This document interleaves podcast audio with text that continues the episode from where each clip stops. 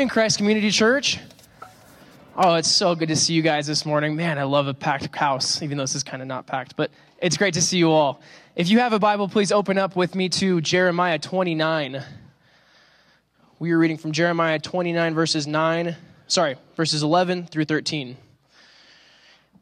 By the way, for those who don't know me, my name's Sebastian. Uh, I'm the youth director here, and I'm very happy you're all here. Jeremiah 29 says this For I know the plans I have for you. This is the Lord's declaration. Plans for your well being, not for disaster, to give you a future and a hope. You will call to me and come and pray to me, and I will listen to you. You will seek me and find me when you search for me with all your heart. Let's pray. God, thank you for your word. Thank you that you haven't left us here without guidance or direction. Thank you that your word is a lamp to our feet and a light to our path. God, thank you that your word says that everything that pertains to life and godliness, you've revealed it to us already. God, I pray that we would live as people who have your word, who have that hope and that future. Maybe not in this world's prosperity, but in eternity with you. God, I pray that as we hear your word today, we, our eyes would be open, our ears would be open, our hearts would be softened, and that we would humbly receive your word this morning. God, may, may we be doers of your word and not hearers who deceive ourselves. God, we thank you for your word. May we listen this morning. It's in your name that we pray. Amen. Amen. You may be seated. Thank you, Sebastian. I hope you had a good holiday weekend, did you? With whoever you were allowed to get together with. Boy, we, we did. Uh, just our immediate family. We just had such a good time uh, together. And, uh, and I hope your time with family was also a blessing. We're starting a new series today called Resilient Rediscovering the Lost Art of Becoming Unshakable. And there's so many forces in our culture today that want to shake us to our core. And it feels like they have been. And a lot of times the fountainhead, the wellspring of that comes from a secularist, naturalist, or an atheist worldview. And so, this first installment of this message is I'm really going to be addressing that worldview. And I'm going to not so much unpack every single thing about it, I'm going to talk about the three big things they've gotten wrong and then I'm going to give you a prescription six things that you can do with your kids and your teenagers and your young adults and in your own life to be a resilient disciple in headwinds, strong headwinds that are coming in our culture. So that's what we're going to be looking at today. Uh, a, a few years ago, New York Times writer Philip Blond published an article on the problem with secularism. And what was interesting about this is that he was critiquing it from a religious perspective. But what he was also critiquing was what he viewed to be fundamentalist religion was equally a problem. And here's the, the opening paragraph of his article. He says, Geopolitically, the resurgence of religion is dangerous and spreading. Oh no. He says, from Islamic fundamentalism, okay, they have a, that's that's fair. They have a murder problem. American evangelicalism, that's not fair. We're, we don't have a murder problem. And Hindu nationalism. He says each creed demands total conformity and absolute submission to their own particular variant of God's revelation. So there's all kinds of things going wrong in that, that paragraph. Did you spot them? Well, first of all, he foolishly collapses American evangelicalism into Islamic fundamentalism. Are you kidding me? When is the last time you saw a bunch of evangelicals blow up a bus full of innocent people? Not the same thing. This is just not the same thing. He also falsely assumes that because some religious systems who claim absolute truth are wrong, then they all must be wrong.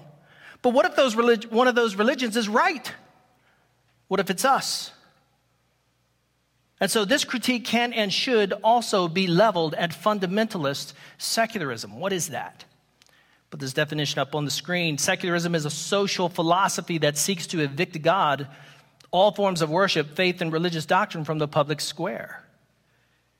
Secularists derive their tenets from naturalistic or atheistic assumptions about the nature of the, the external world. Naturalism is the belief that there is nothing beyond the natural world. In other words, there is no God, there are no people, there are no souls, there's no real you in there. You're just, a, you're just matter in motion. As Tolstoy once wrote, men are but particles in progress. We are chemicals firing in a body, giving us the illusion of a conscious self awareness, a rational thought, morality, and meaning. But the question becomes who is being hoodwinked here? To have an illusion, you have to have a magician and an audience. Who's the audience? Who's being fooled? There's no real person in there.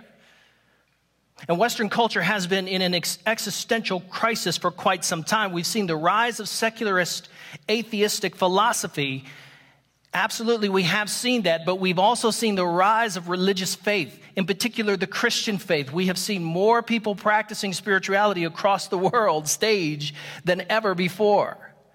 Christianity is exploding across the globe. So how can these two things be true? It reminds me of Romans 5:20 where Paul says, "But where sin increased, grace increased all the more." and the tide of history and the story of history as sin was increasing, leading to the fulcrum of history, the cross of Jesus, God brought a standard, grace, to meet it. And this is what we pray for our culture. This is what we pray for our people, for this nation, for our world, that as sin increases, God will raise a standard of grace to meet it. We are in a struggle for the soul of our civilization. We're in a struggle for the souls of our children and our teenagers. And it's a battle for the story that will answer the big questions of culture. But before we get to those questions and what the right answer is to those questions, what is culture? What is that?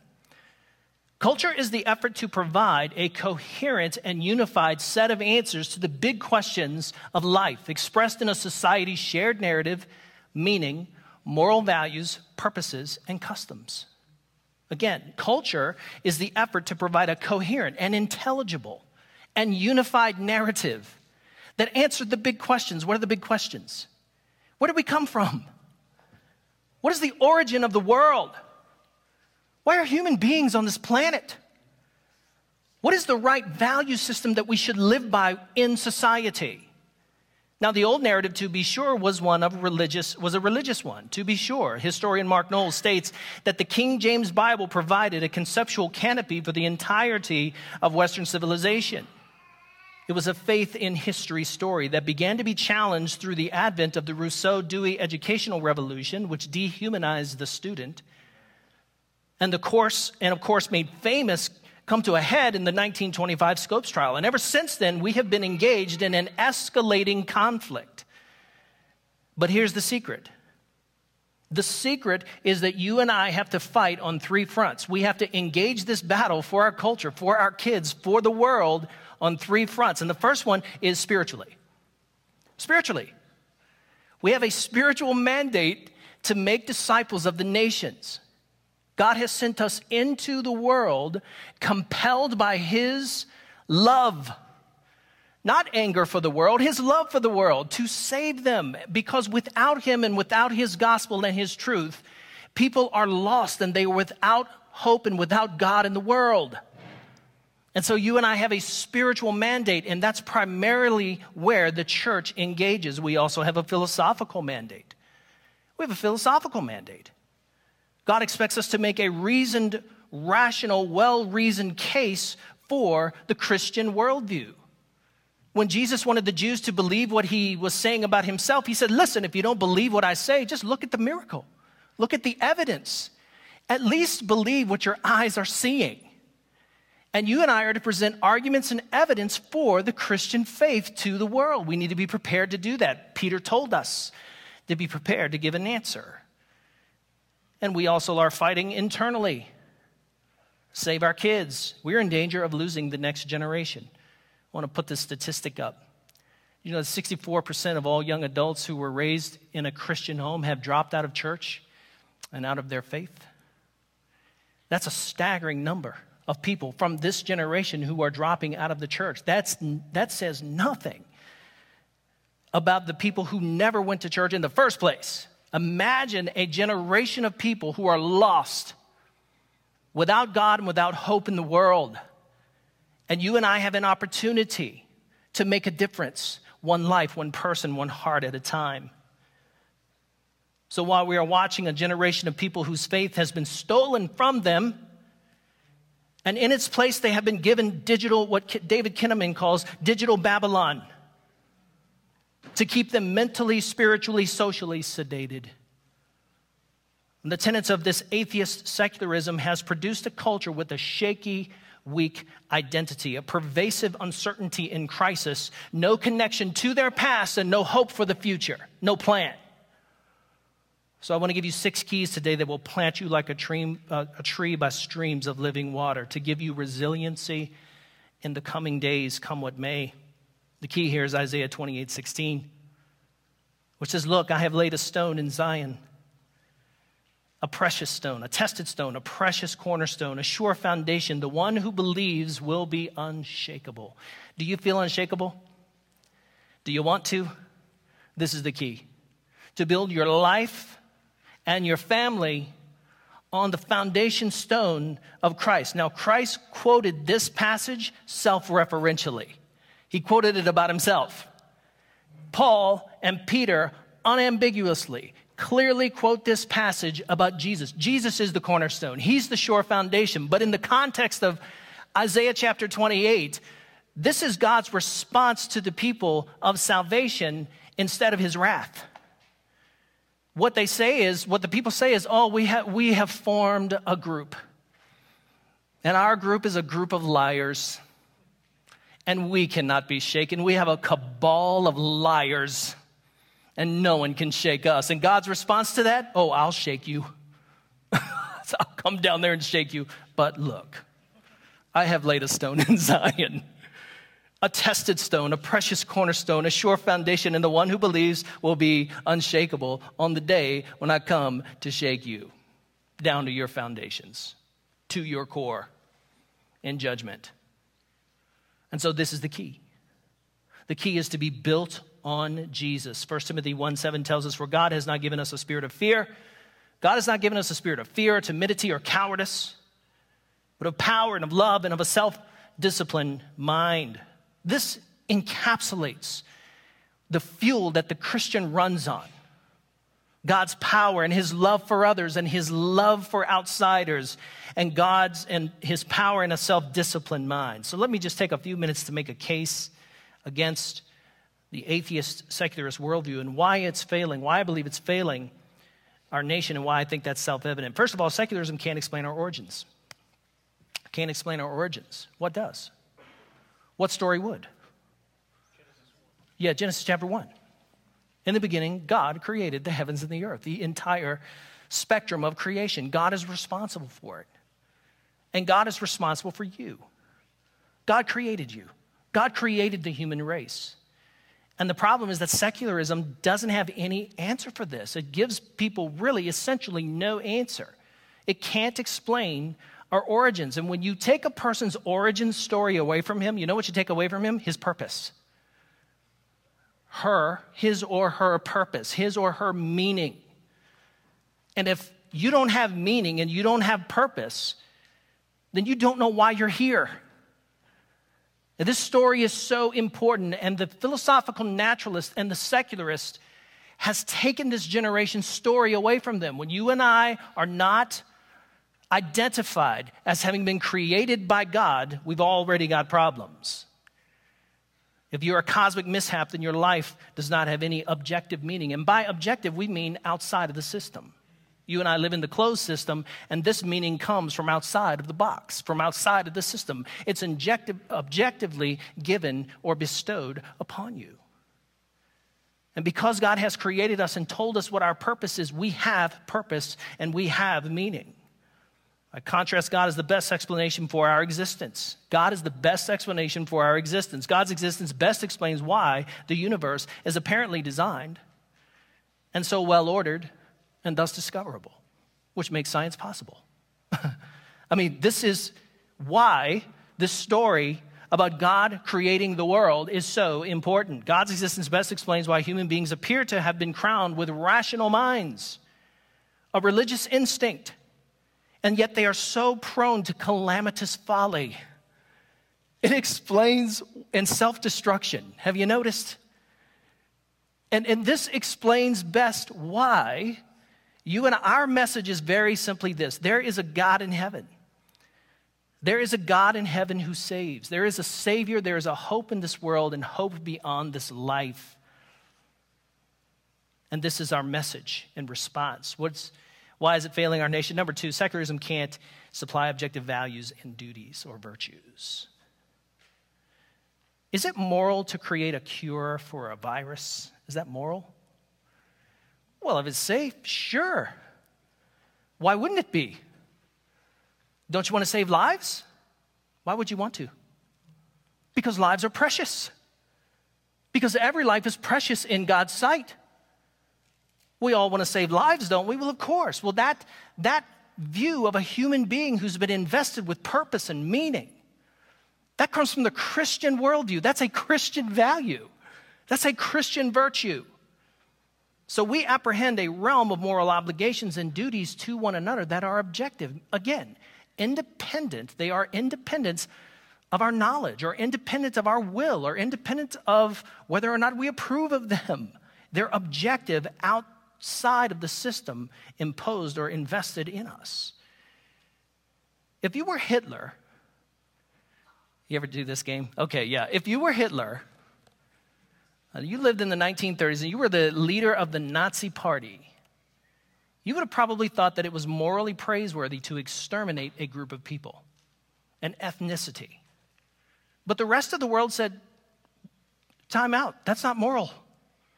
That's not moral, and it's self evidently immoral. It's self evidently evil. There are things that are just right and things that are just wrong. There are things that are wicked and there are things that are good. And it doesn't matter what time or what culture you live in, they are transcultural. And so, what has flowered from this secularist worldview, which strips a person of their objective meaning and purpose, objective moral values and duties toward one another, is a weird post secularist and postmodern world where meaning itself is questioned, morality is questioned. Well, of course. If there's nothing external to us telling us what things mean, if there's no ultimate anchor for moral values and duties, well, of course, you're going to redefine fundamental and foundational things, like the nature of a man and a woman, or the nature of society, what constitutes a, a flourishing society, a blessed society. You will redefine those things fundamentally. You will create your own morality. This is what the postmodernist and now the post postmodernist does because there is no objective system that is being imposed upon us or being externally given to us. And so this gobbledygook has flowered out of the seedbed of modernity and the atheist secularist story. And God's existence and the Judeo Christian faith provide a better story. And our story is that there is a God in heaven, there is a Savior, there is a hope for this world, and a hope beyond this life. Why it's failing our nation. Number three, Naturalism le- leads to nihilism. Naturalism leads to nihilism. What is nihilism? It is a view of the world that is nihilistic. In other words, it is a view of the world where nothing has any meaning, nothing has any purpose. There is no objective truth, and even if there were, you couldn't know it. You wonder where they get that from. Well, they get that out of the secularists. Now, this is a weird thing because modern secularists and people of the Christian faith are both concerned about this generation, this generation of kids and young adults, because nihilism and this hopeless outlook on life is on the rise. And I want to say to our secularist friends, it's your fault, it's not ours because our worldview supplies them the purpose and the meaning that God intended for them. It gives them the story that makes sense of their life, and it shows them the redemptive path back to God. If you tell a person that he is nothing but matter in motion, nothing but particles, as Leo Tolstoy said, particles in progress, then of course he's going to be hopeless. Of course he's going to be depressed. Of course suicides are going to be off the chart. Of course. because you've told him he is nothing but a material thing. The secularist worldview has weakened our nation and left it shaken and unstable. And when you take away a person's meaning, purpose, and value system, when you take away the hope of God in Christ, you leave society with superficial answers to really important, profound questions. By contrast, the Christian faith does not offer thin answers to thick questions. We have a thick worldview. It's a thick worldview. So here's how to be resilient in the world six tips. Here we go. Number one, resilient disciple forms a strong identity through a personal relationship with Jesus.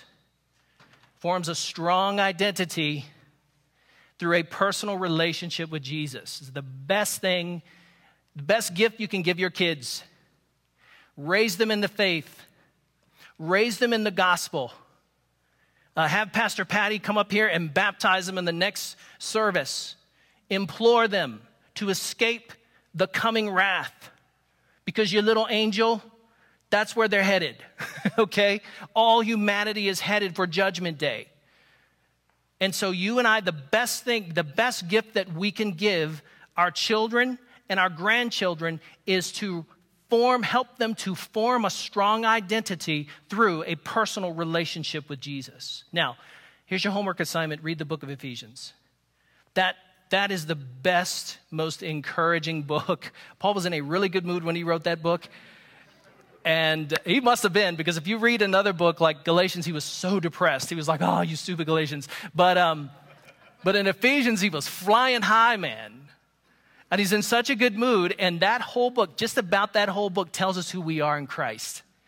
It just tells us who we are in Christ. And when your identity is grounded in the Word and grounded in Christ, you have a strong identity. You have a resilient identity. Here's just a little snapshot of Ephesians 2 19 through 22. Look at what he says. He says, Consequently, you are no longer foreigners and strangers, you Gentiles, Christians, but fellow citizens with God's people and also members of his household. Dig that. You are members of the household of God. You are the children of God, no longer foreigners and strangers.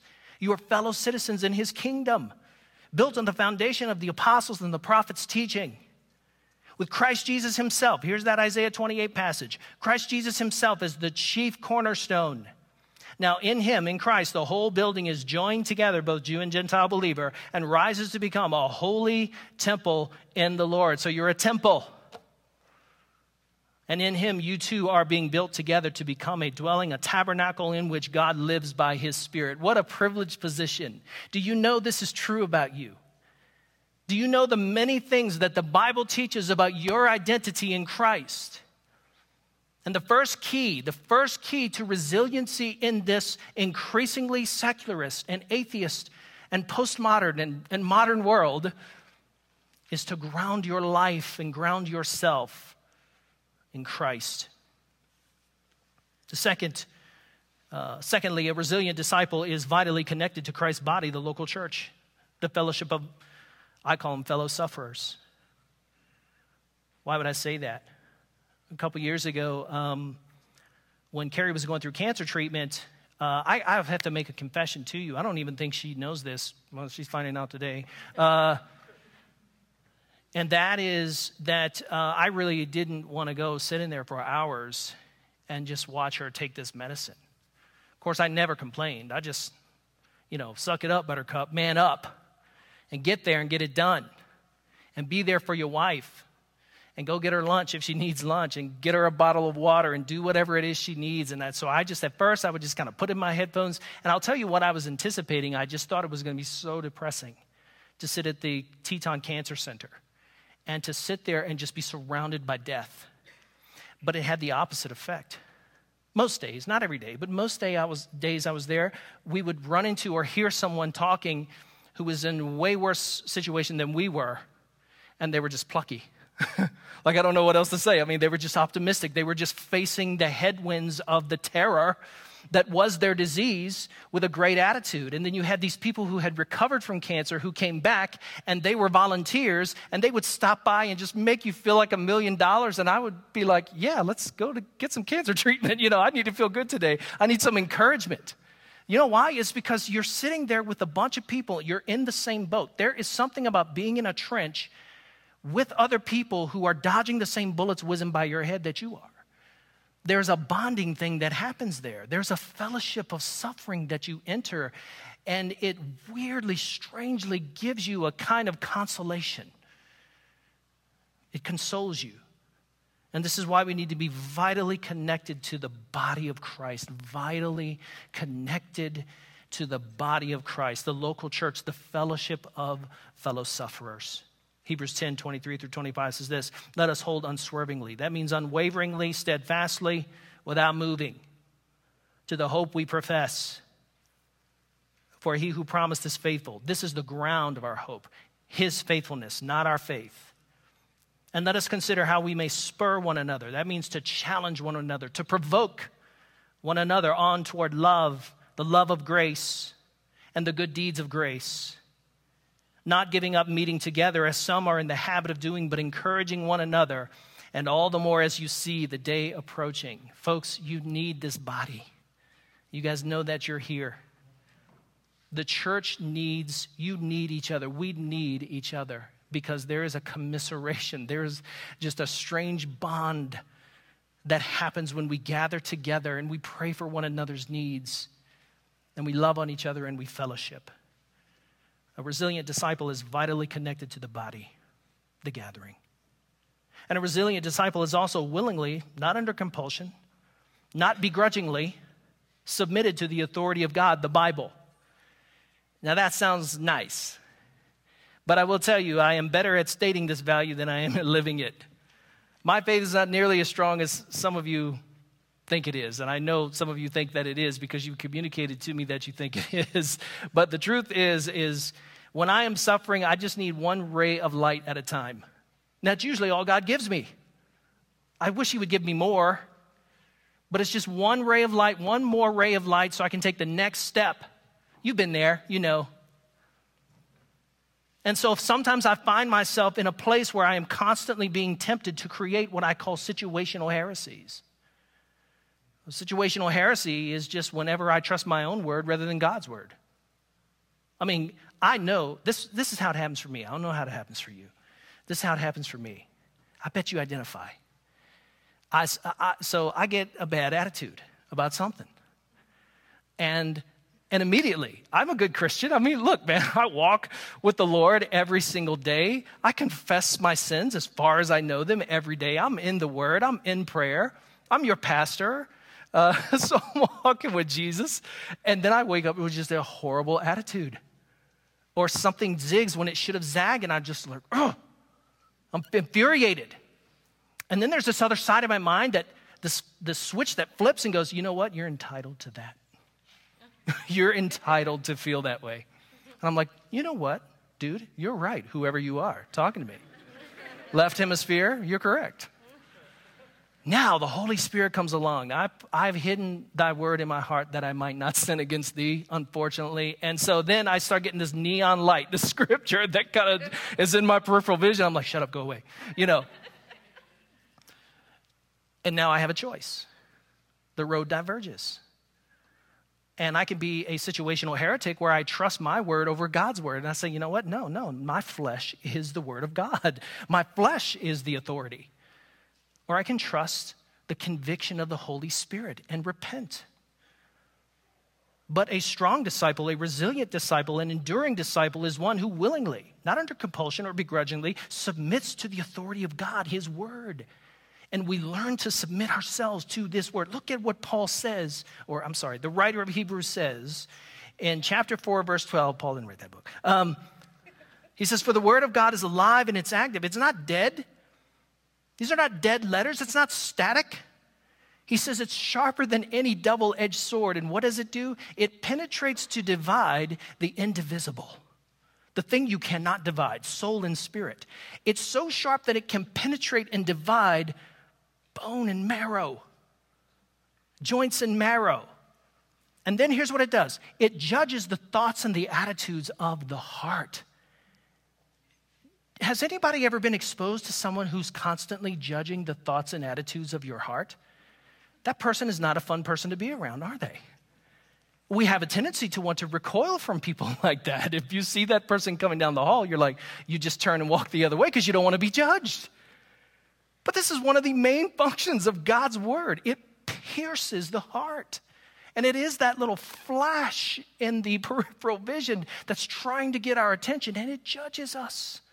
Not to condemn us. There is therefore now no condemnation for those who are in Christ Jesus, but to bring us to a state of conviction so we can repent and be conformed to the image of Jesus.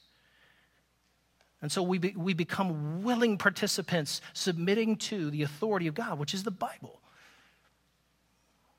Resilient disciples, number four, are also reflexively discerning in matters of faith and culture. I love this one. Reflexively, instinctively, knee jerk reaction, discerning in matters of faith and culture. Because they have spent time in the Word. Look at what Paul says here in 1 Corinthians 2 14 through 16. He says, The person, the one who, who is without the Spirit, does not accept the things that come from the Spirit, that is, the truths about the cross. He doesn't th- uh, uh accept the things that come from the Spirit of God, but he considers them foolishness, crazy talk. And he cannot understand them because they are discerned only through the Holy Spirit. And the person with the Spirit makes judgments. Now, this word judgments does not mean that he walks around wagging his finger at people saying, you know what's wrong with your life. This just means wise discernments. Why, he makes a wise call about all things, but such a person is not subject to merely human judgments, but we have the mind of Christ. You see what he's saying here. You see what he's saying? We have the Holy Spirit who knows the mind of God. You and I have the mind of Christ, and we are able to make wise judgments, to discern wisely between falsehood and the truth. And so when we hear something that just sounds false about the gospel or sounds false about God, something goes off in us and says, that's not right. Reflexively, we know. The illustration I would give uh, about this would be a couple of weeks ago, I bought a brand new pair of tap shoes for tap dancing. I know some of y'all looking at me like, what? Say what? I used to tap dance when I was a kid. And so I decided, uh, I hate running. Sorry, Muellers. Um, I just do not enjoy running. I do enjoy walking. I do not enjoy running. And I decided I'm not going to run. And I just remember, man, when I was a tap dancer, uh, it is 30 minutes of it is really good exercise. I mean, there's just muscles in my body that I don't ever exercise that that sort of exercise will do. And so I got these things. I was like, oh, super sweet. And they're nice ones. And so I put them on. They fit perfect. Oh, they were so comfy. And I walked out into the living room and I'm kind of scuffing along Carrie's uh, brand new floor and uh, relatively new floor. And I'm like, hey. And she's sitting at the table. And my son Tyler is sitting on the couch, just kind of sitting there, messing around. I'm like, hey, check this out. Blam. And I started laying down some combinations man, and my thing when I used to tap dance is I was really fast. And all of a sudden, and I was doing it, and like 30 seconds, 45 seconds went by, and I'm just wop, wop, wop, wop, wop. I'm just turned into Gregory Hines right there. I'm not lying, y'all. And my son Tyler looked up at me, and he, he, he got a grin on his face that went from ear to ear. And the look on his face said, Dad, where did you learn to do that? I was like, yeah, dad still got it, doesn't he? And I said, you know how I learned that? Because between the age of 10 and 18, I spent innumerable hours, uncountable hours, practicing the steps and the combinations and all the rudiments. And now, quite literally 30 years later without ever having wore a tap shoe. I can put on tap shoes and those pathways have just been cut into my brain and my muscles just re- remember the steps. And some of you looking at me now like, show us, show us some. And no, we won't be doing that.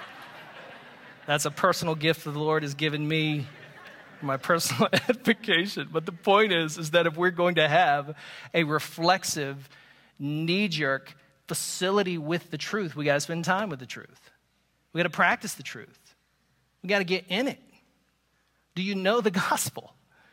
Like, do you know the story of the gospel? I mean, like your backhand and your front hand. Do you know the story of the gospel? Do you know the word? Are you biblically literate? You and I have to have a reflexive, discerning instinct on matters of faith and culture, but we can only get that with practice, muscle memory. Fifthly, the resilient disciple persistently self regulates and delays gratification. How often do you tell yourself no? So, Thursday and Friday, I didn't say no very much. I said yes a lot because I love leftovers. and uh, the best part of Thanksgiving is just leftovers. And uh, I eat less at the table so I can come back in like two hours and eat leftovers because that's how much I enjoy leftovers. So I didn't say no a lot. But then Saturday, I was kind of feeling it like I woke up early. I was like, man, today is going to be a day of fasting and prayer in the Lord Jesus. and I got up and I got a big glass of water, and I looked over, and right on the counter was this giant uneaten pecan pie from Costco. And I was like, no. I just walked back away from it. How often do you tell yourself no? Listen, nothing can ever be accomplished in life unless at times you say no to some things. Everything has a price tag, everything has a cost. And some things you say no to, you are saying yes to other better choices. Everything that is worth having is uphill. Everything that is worth having is uphill from here. So it's hard. And here's what Paul says Paul says this in Titus 2 11 through 12. I love this passage. He says, For the grace of God has appeared. What does it do? It offers us salvation, full stop. Salvation to all people. That's great news. We believe in the doctrine of salvation by grace alone, through faith alone, in Christ alone. But look at that next part. What does grace do? It, grace, teaches us to say no to ungodliness and worldly passions and to live self controlled, upright, and godly lives in this present, present age. You know why we love to talk about salvation by grace alone? Through faith alone? It's, because, it's not because it's our pet doctrine. If you thought that, listen, that's not why we talk about it so much. We talk about it because we've experienced it.